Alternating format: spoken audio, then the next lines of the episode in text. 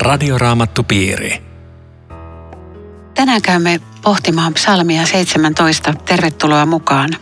Keskustelemme Riitta Lemmetyisen ja Eero Junkkalan kanssa. Minä olen Aino Viitanen, tekniikasta huolehtii Aku Lundström. Psalmi 17 on kirjattu Daavidin rukoukseksi. Onko teillä vilkasta rukouselämää, Eero ja Riitta?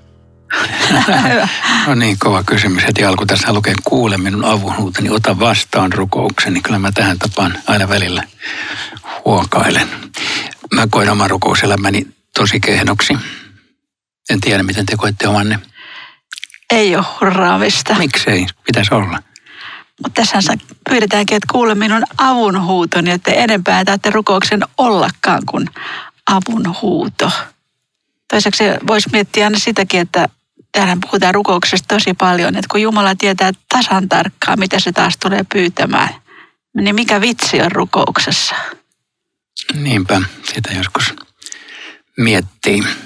Ja tuohon, että hyvä tai huono rukoilija, niin mä, mä en tiedä, onko ketään kristittyä, joka sanoo, että mä olen tosi hyvä rukoilija. Voi olla, että joku poikkeustapaus on. Mutta mä luulen, että tämä on yleis inhimillinen kokemus, että ja. Aika heikko oma rukouselämä on silloinkin, kun sitä jonkin verran tulee harjoitettua. Mä sain semmoisen aha-elämyksen tästä rukouksesta ja miksi se on aina tarpeen, vaikka Jumala tietää kaiken. Kun mä kuuntelin yhtä isää, joka kertoi, että hän on kertonut tyttärelle, että hän rahoittaa tämän yliopisto-opinnot. Mutta sitten isä sopi tytön kanssa, että mä laitan sitä summaa sulle jonkin automaattiseen maksupalveluun. Vaan mua ilahduttaa suuresti, jos aina ennen kuin mä laitan sulle tietyn summan, mitä sä tarvitset, niin soittele mulle. Kerro, mitä sulle kuuluu ja miten on mennyt ja onko rahat riittänyt ja sitten mä laitan sulle sen summan. Ja tyttö sanoi, että tähän on hyvä idea isä, että mä soittelen sulle aina. Ja tyttö tiesi, että isä auttaa mä soitan sille ja kerron, mitä mulle kuuluu. Ja mä ajattelin, että tässä on jotain rukouksen salaisuudesta. Tätä ehkä Jumalakin ajaa takaa, että ei automaattisesti aina kaikkea, että hyvin menee, vaan soita mulle. Kerro, mitä sulle kuuluu. Niin kyllä mä sitten taas autan sinua. Toi on aika hieno. Ja voisi kuvitella tuossa esimerkissä, että siinäkin tapauksessa, että tyttö ei olisi soittanut, niin isä on luultavasti olisi maksanut. Kyllä. Mutta isä toivoo, että soittaisi. Ja tämä on minusta rukouksesta kyllä hyvä, että, että isä odottaa, että meillä olisi asiaa hänelle. Ja, ja sitten toinen, mikä mä tässä puhuttelee, että kuule minun huutoni, ota vastaan. Että tässä on koko ajan sellainen linja tässä psalmeissa, että rukoilija arvostaa omaa rukousta ja lähtee siitä, että häntä kuullaan. Kun tämähän on semmoinen kynnys monta kertaa, että eihän mun rukouksista ole mihinkään ja miten ne tämmöisiä Jumala kuulee ja kuuleko ylipäätään ja että käsi sydämelle, että arvostetaanko me meidän rukousta. No mitä te sanotte semmoisesta, tuli tässä mieleen, että kun elämässä on jotakin hätää ja ahdistusta, niin tulee enemmän rukoiltua. Niin tota, jo, joskus mä tämmöisessä tilanteessa ajatellut, että mä oon sanonut Jumalalle, että sori vaan, että mä nyt niinku rukoilen paljon, kun mulla on vaikeaa, tai sitten taas kun helppoa, niin mä en rukoile, että, että onko tämä vähän väärin tämmöinen taktiikka, että vain hätä hädän hetkellä kovempaa. Mä luulen, että sitten kun sulla menee kovempaa, niin sä enemmän kiität ehkä kuin aikaisemmin. Saattaa Ei se rukous, se muuttaa sisältöä. Ehkä. Sa- saattaa olla, mutta siis näinhän sanotaan tietenkin, että, että hätä panee rukoilemaan tai silloin on enemmän asiaa Jumalalle kuin enemmän vaikeuksia on, elämässä. On se jo. Onko se hyvä vai paha? No kuka hädästä tykkää, mutta henkilöisesti se on siunata. mm. Niin, tässä ei varmaan tarvitse mitata sitä, kuinka paljon kiität ja kuinka paljon ei, hätää rukoilet. Ei. Että, ja, ja sitten mun kohdalla ainakin, niin mä en ole mikään polvirukoilija, enkä jaksa olla kovin montaa minuuttia rukouksessa, mutta sitten se on semmoista huokailua ja semmoista lauseiden heittelyä ja semmoista vähän niin kuin juttelua, että ja. Jeesus nyt sä näet tämän ihmisen ja nyt sä näet tämän mun ongelman ja Jeesus auta. Että se on hyvin semmoista niin kuin spontaania. Mutta sitten, että jos pitäisi niin kuin oikein mennä polvilleen sängyn viereen ja siinä tuntitolkulla olla, niin ei onnistu. Eikö sulle onnistu? Ei onnistu. Ei mullakaan.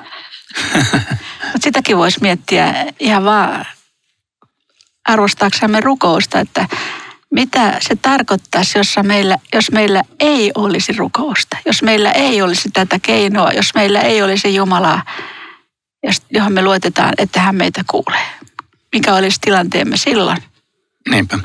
Ja kyllä me suoraan sanon, vaikka mä tässä nyt sanon, että ei niin osaa kauhean pitkiä rukouksia rukoilla, niin mua silti puhutteli, kun mä Luukkaan evankeliumia kävin jossain vaiheessa läpi, niin Luukkaassa on enemmän kuin muissa evankeliumeissa ainakin 5-6 kertaa sanotaan, että Jeesus meni yksinäisyyteen rukoilemaan. Tai Jeesus oli siellä vuorella kaiken yötä rukoilemaan Jumala. Mä että, ai, että et, et, et, jos hän tarvitsi, niin kyllä kai minäkin. Mutta onko se sitä, että, että mä koko ajan aktiivisesti sen yön suolan sanoja suustani, kun Raamatussa sanotaan, että älkää olko monisanaisia. Että, että voiko se rukous olla sitä, että mä olen vaan hiljaa Jumalan edessä ja, ja pohdin jotain vaikka yhtä jaetta tai, tai pohdin Jeesusta tai hänen persoonaansa, mutta se, että, että, että mä niin kuin nyt koko yön suoltasin jotakin kauhean aktiivisesti, niin kyllähän siinä nyt väsähtää niin kuin heti alkuunsa. joo, joo, ei, joo, ei. joo, ei. Mutta tässä on sellainen poikkeava piirre tässä salmissa, että tämä rukoilija on vakuuttunut siitä, että hän on vilpitön että hän ei ole tehnyt mitään väärää, eikä suu ei puhu pahaa. Ja... Mun tulee Job mieleen. Job niin. oli kans ihan varma siitä, että hänessä ei ole mitään vikaa. Siis kyllähän me saadaan aina jotain vikaa on. Niin. Niin, mutta hän ei ollut syyllinen siihen. Niin, siitä on kyse. Joo, mutta kun, mitä tosiaankin tähän kirjoittaa, että minun suuni ei puhu pahaa. En ole tehnyt niin kuin muut tekevät, olen totellut sinua. Kyllä kai tämä vilpitön on tämä tyyppi, joka näin rukoilee. Ja silti me voidaan sanoa, ehkä jos näin uskaltaa sanoa suuremmalla ymmärryksellä, että kyllä hän on varmaan hiukan tehnyt vilppiä, eikä hän ole aina totellut Jumalaa. Siis mä ajattelen, että tässä on vanhassa testamentissa näkyy tämmöinen, jos nyt ei uskalta sanoa, pinnallisempi syntikäsitys kuin uudessa testamentissa. Että siellä ihminen ajattelee, että elän riittävän hyvin, tämä on hyvä. Kyllä siellä näkyy myöskin, myöskin että näet salatuimpaan saakka ja niin edelleen. Kyllä siellä on tämä perisynnin olemus, mutta se on paljon ohuempana kuudessa testamentissa. Ja voisiko tässä olla myöskin sellainen tilanne, että, että hän on joutunut pahasti väärien syytösten kohteeksi.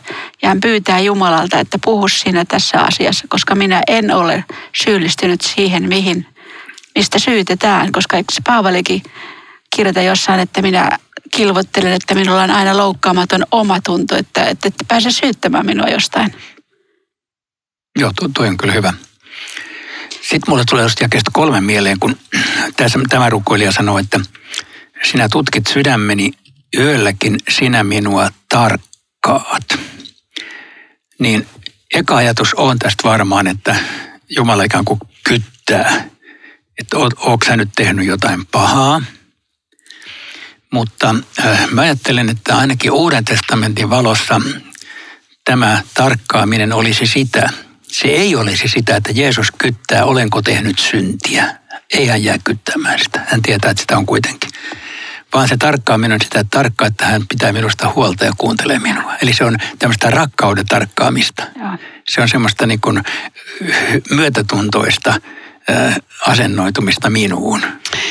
Se on kuitenkin aika jännä, että tuo vanha käännös sanoo näin, että sinä koettelet minun sydäntäni, tarkkaat sitä yöllä. Se on aika, aika jännästi sanottu. Mutta ilmiselvästi se oli positiivinen asia Davidille, että Jumala tekee tätä, niin hän on, hän on vapautunut siitä, että, että näin tapahtuu, eikä, eikä suinkaan niin kuin, että minua ahdistaa, että sinä tarkkaat minua. Joo, joo luultavasti hänellä oli toi, toi asenne, joka olisi niin kuin tässä mun kuvaamassa, niin se Uuden testamentin mukainen asenne, Ei, että hän, hän tietää olevansa Jumalan huolenpidon kohteena. Joo. Joo. Ja sitten hän sanoi tässä jakeessa viisi, jalkani eivät ole horjahtaneet sinun tieltäsi pois. Me tiedetään, että David horjahti, mutta tämä on varmaan kirjoitettu sitten ennen sitä niin, eikä tämä nyt sitten välttämättä, kun me emme tiedä, onko tässä Davidin henkilökohtaiset rukoukset nämä, mutta jos on, niin silloin tämä on minusta tulkittava niin, että, että eh, lankemukset on pyyhitty pois, eikä niitä enää siinä mielessä ole. Siis että äh, kyllähän Jumalan edessä voidaan sanoa näin, että vaikka elämässä olisi tosi pahoja mokeja, kun anteeksi antamus on pyyhkinyt ne pois, niin mä oon puhdas ja pyhä. Yeah. Tässä on varmaan kuitenkin hyvä erottaa se, että, että vaikka synnit saa anteeksi ja me voidaan jatkaa niin sanotusti puhtaalta pöydältä, niin synnillä on kuitenkin seuraukset, niin kuin Daavidinkin elämässä oli. Niin, voi olla, että on tai voi olla, että ei ole. Mutta mut periaatteessa voi olla siis, joo. Mutta tämä on tavallaan niin kyllä kiitos aihetta ja viisi. Sinun polullasi minä olen pysynyt, koska tota, kun ihmisen syntinen luonto on sellainen, joka aina kulkee eri suuntaan kuin mihin Jumala tahtoo ihmistä viedä. Tässä on tavallaan semmoinen sisäänrakennettu kiitos, että mä olen pysynyt sun tiellä, sä oot auttanut minua, että mun, mulla on ollut suunta oikea ja mä en ole, en ole orjahtanut tieltäsi pois. Tämä on tosi kauniisti sanottu jakessa kahdeksan. Varjele minua niin kuin silmä terääsi. Ja se voisi oikeastaan lukea sen lopun. Hei, jakeesta kahdeksan. Varjele minua niin kuin silmä terääsi. Peitä minut siipiesi suojaan. Jumalattomat väijyvät henkeäni. Veriviholliseni saartavat minut. He ovat kovettaneet sydämensä ja puhuvat röyhkeästi ylvästellen. Nyt he ovat jo kintereilleni ja piirittävät minut, vaanivat tilaisuutta iskeäkseen minut maahan. He ovat kuin saalista himoitseva leijona, kuin piilopaikossaan väijyvä peto. Riennä avuksi, Herra. Astu jumalattomia vastaan, paina heidät polvilleen. Pelasta minut miekallasi. Vapauta minut kädelläsi, Herra, pahojen ihmisten vallasta, noiden ihmisten, joille tämä elämä on kaikki. Suojatteesi vatsan sinä täytät. Heidän lapsensa saavat syödä kyllikseen ja ruokaa riittää lastenkin lapsille. Minä saan nähdä sinun kasvosi, sillä minä olen viaton. Kun herään unesta, sinun läsnäolosi ravitsee minut. Varille minua, kun silmä terää. Jos joku tätä lainaa toiselle auton ja se on aika uusi, niin hän voisi sanoa jotain samaa, että kuule, varjele nyt sitä sitten niin kuin silmä terää. Toisin sanoen, kannat täysvastuu, ettei sille autolle tapahdu mitään. Tämä on aika herkästi kerrottu, miten, miten vahvaa Jumalan varjelus ja suojelus. Joo, ja edellisessä jakeessa jo hyvä rukous toikin, että osoita minulle ihmeellistä hyvyyttäsi.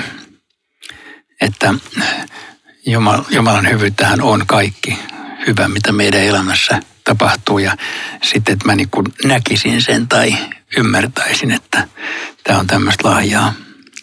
Onhan tämä aika jotenkin, silloin kovat luulot itsestään tässä, tässä rukouksessa jotenkin, että mulla herää monta kysymystä. Tarkoitatko ainoa sitä, että kun tämä kuitenkin tätä omaa vaellustansa niin kuin aika korkealle noteraa? Niin, David tässä korottaa sitä omaa, jotenkin sitä omaa olemistaan ja hyvyyttään. Niin, siis tietenkin Uuden testamentin valossahan tässä voi tulla se vaikutelma, että niin kuin toi kaksi fariseus ja publikaani temppelissä, tämä on niin kuin se fariseus. Kiitos, että kaikki hyvin.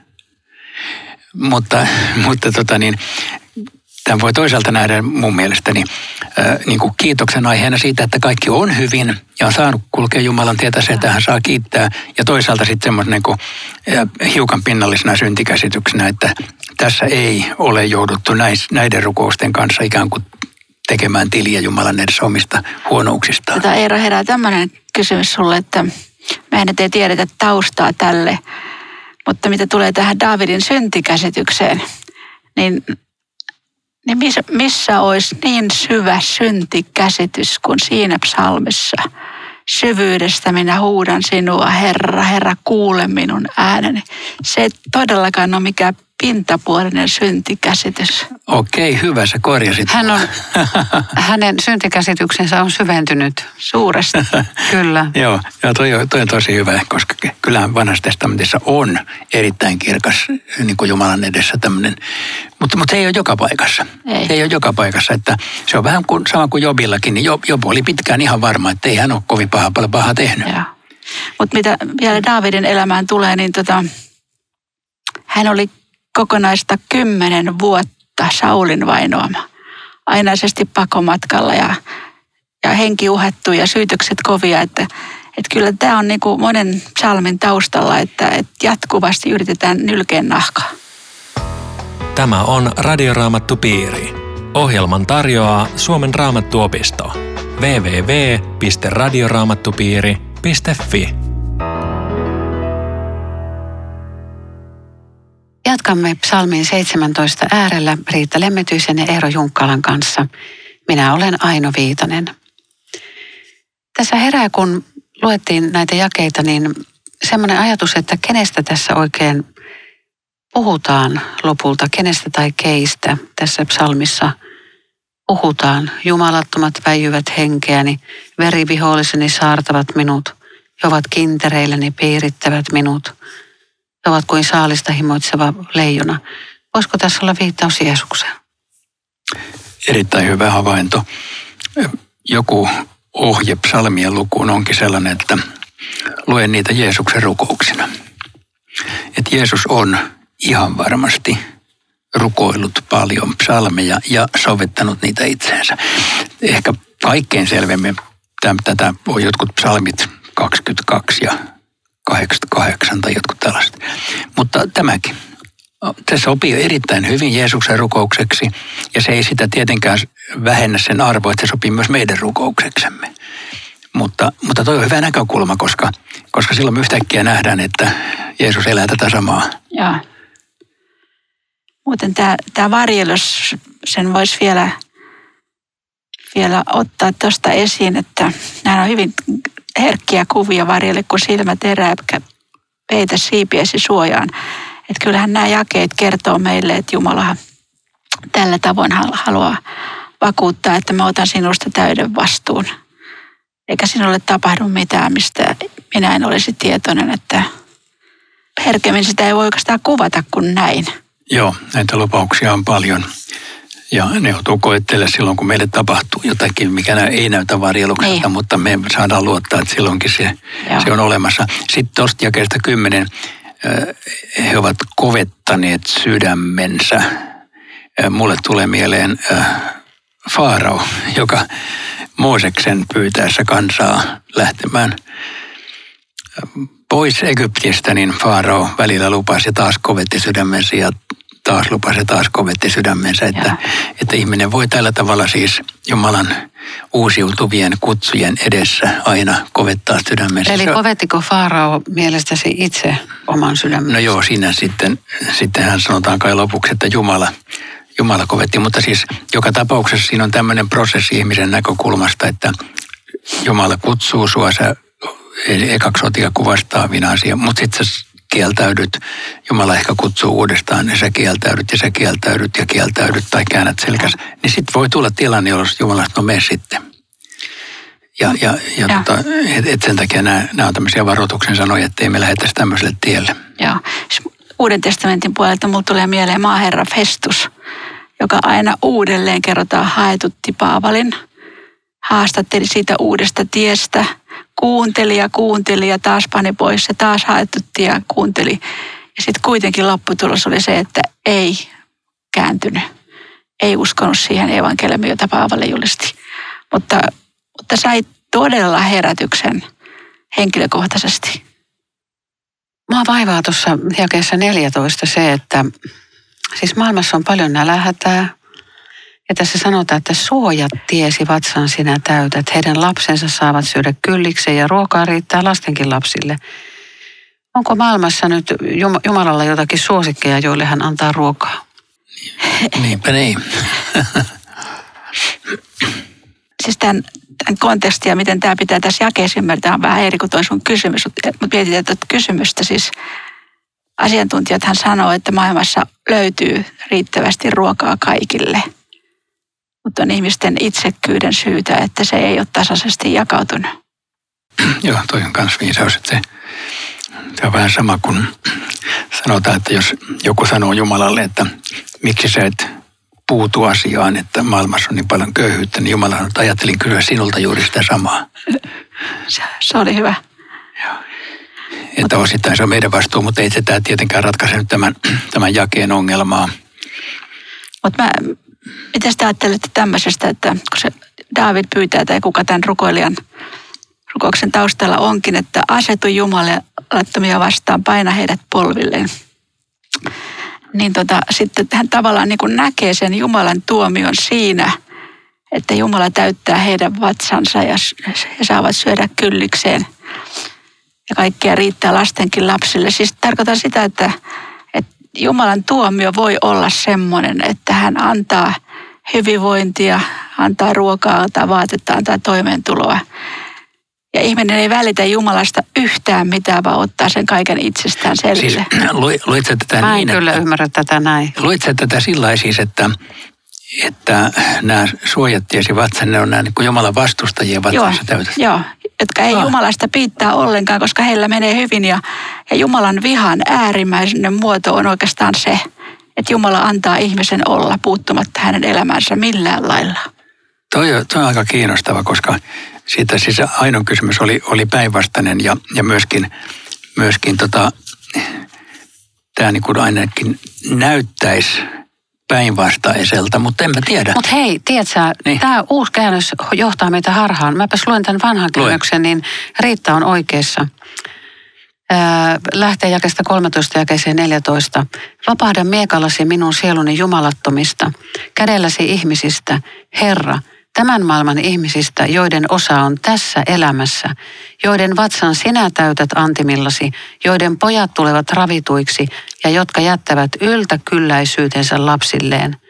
Mutta minä saan nähdä sinun kasvosi vanhurskaudessa. Aivan. Aivan eri merkitys tulee vanhassa ja uudessa Todellakin. Ja kyllä tässä uudestakin voiton lukea, koska mä olin sitä justiin lukemaisillani, että, että noiden ihmisten, joille tämä elämä on kaikki, niin kuin niiden vatsan sinä täytät. Eli siis tämä, Mutta tähän on pantu piste tähän uuteen käännökseen ja täällä on pilkku tässä vanhassa ja se Okei. jatkaa sitä. Vanhan tulkinta on varmaan oikeampi, eli ri, Joo. Riitan tulkinta oli tässä oikea. Kyllä. Joo, kiinnostavaa. Eli että vaikka Jumala antaa hyvyyttä, he eivät tee parannusta. Niin. Eikö tämä? Joo, eli, eli tämän hyvinvoinnin keskellä nämä ihmiset ajattelee, että mihin mä Jumalaa tarvitsen. Ja sen takia he kulkee kaukana Jumalan todellisuudesta. Ja, ja, ja tämä on nyt se semmoinen vähän niin kuin hätkähdyttäväkin pala, tämmöinen näkymä täällä. Niin on. Että, Ja, ja mä on siis vi- viivasin tonkin kohdat noiden ihmisten, joille tämä elämä on kaikki. Että Joo, on mä niinku se, kiinnitin ihan niin, että se niinku kuvaa siis uskosta osattoman ihmisen. Sillä ei ole muuta kuin tämä elämä. Joo. Eikö se jossain sanota Uuden testamentin puolella, että jos he hakevat niin kuin Jeesuksesta apua vaan tähän, tätä elämää Joo. varten, niin on kaikkia muita surkutelta. Surkuteltaan, joo. Joo. Joo. Muuten tässä on tämmöinen tota, pyyntö, että Jumala tavallaan panisi viholliset polvilleen ja ei käytetä nyt sanaa kostaa, mutta siellä täällä sekin sana löytyy. Että onhan se iso ero, jos, jos mä pyydän voimaa, että mä pystyn kostamaan ja isken miekalla silleen, että osuu ja tuntuu. Tai sitten pyytää, että Jumala hoida sinä tämä puoli, kosta sinä. Että jos Jumalan edessä pyytää, että tee jotakin tälle kurjuudelle, se on ihan eri asia kuin että mä itse mietin, minkä kosto olisi paras. Kyllä, ja, ja se on silloin on hyvä tietää taas, että Jumalan kosto on, niin sanottu kosto, on aina oikeudenmukainen. Joo. Eli Jumala ehkä ei kostakaan, tai Joo. tekee mitä haluaa, mutta hän tekee oikein. Me, me voidaan ajatella väärin. Joo. Tuo jäi 15 on tosi kaunis. Mä luen sen vielä tähän. Minä saan nähdä sinun kasvosi, sillä minä olen viaton. Kun herään unesta, sinun läsnäolosi ravitsee minut. Siis tässä hän on viaton, hän, hän on vilpitön, hän kokee niin, hän rukoilee Jumalaansa. Hän herää unesta ja Jumalan läsnäolo ravitsee hänet. Miten te ymmärrätte tämän? Tässähän on ajateltu, että tässä on niitä harvoja paikkoja vanhassa testamentissa, jossa viitataan siihen, että on kuoleman jälkeinen elämä. Eli tämä voisi viitata kuoleman Eli jälkeiseen siis kuoleman unesta miten niin? heräämiseen. kuoleman uneen herätsemistä. Kun herään unesta, sinun läsnäolosi ravitsee minut. Mistä sä tiedät, että se on kuoleman unesta? Minä saan nähdä sinun kasvosi. Okei, joo. Että näin on ajateltu, eikä mä tiedä mikä syy olisi se, että ei voi näin ajatella. Mulle jäi mieleen Spötsonin kommentti tähän jakeeseen, kun hän sanoi, että hänelle tässä jakeessa avautuuko semmoinen ikuisuuden verho ja Jumalan kasvot tulee hetkeksi näkyviin. Ja se on semmoinen kirkkaus, että sen rinnalla maailman ilot ja riemut on kuin kiiltomato suhteessa auringonvalon. Hyvä kuva. Joo. Joo, mä en ehtinyt tuota kuolemanjuttua täällä ollenkaan. Mä, mä otin tähän rinnalle mielessäni psalmin kolme jakeen kuusi. Minä menen levolle ja nukahdan, sitten herään taas aamuun. Koko yön Herra suojelee minua, joka on tämmöinen levollisen yön ja levollisen aamun sana. Mutta, mutta mä luulen, että sä oot oikeassa siinä, että tässä tämä kyllä viittaa sy- syvempään. Että voiko sitä ymmärtää kahdella tavalla? Voi, voi. Taas mä menen tuohon vanhaan käännökseen, mutta minä saan nähdä sinun kasvosi vanhurskaudessa, herätessäni ravita itseni sinun muotosi katselemisella. Mm, sekin viittasi siihen kuoleman jälkeiseen Tavallaan. elämään. Ehkä, mutta, ehkä, mutta molempiin. senkin voi molempiin. Joo. Mutta sitten jos me ajatellaan tätä kuolemanjälkeisyyttä, niin silloinhan se on jo linjassa sen Paavalin sanan kanssa, että me nähdään Kristus kasvoista kasvoihin, kun me Kyllä, päästään joo. tuon puolelle. Minusta se on kaunis kuva. Niin on. Ja joskus kysytään, että mitä, mitä kuoleman jälkeen on tai muuta, niin minusta se on, tämä on yksi olennainen mun ajattelussani, että nähdä Jeesusta kasvoista kasvoihin. Joo. Ja toi psalmi 11.7 alaviite, siinä oli jotain semmoista, että oikeamieliset saavat nähdä hänen kasvonsa. Joskus kun mietitään sitä, että minkälaista on taivaassa, niin tulee mieleen, että siellä on kaikkea ihanaa, semmoista mitä ei ole täällä maan päällä.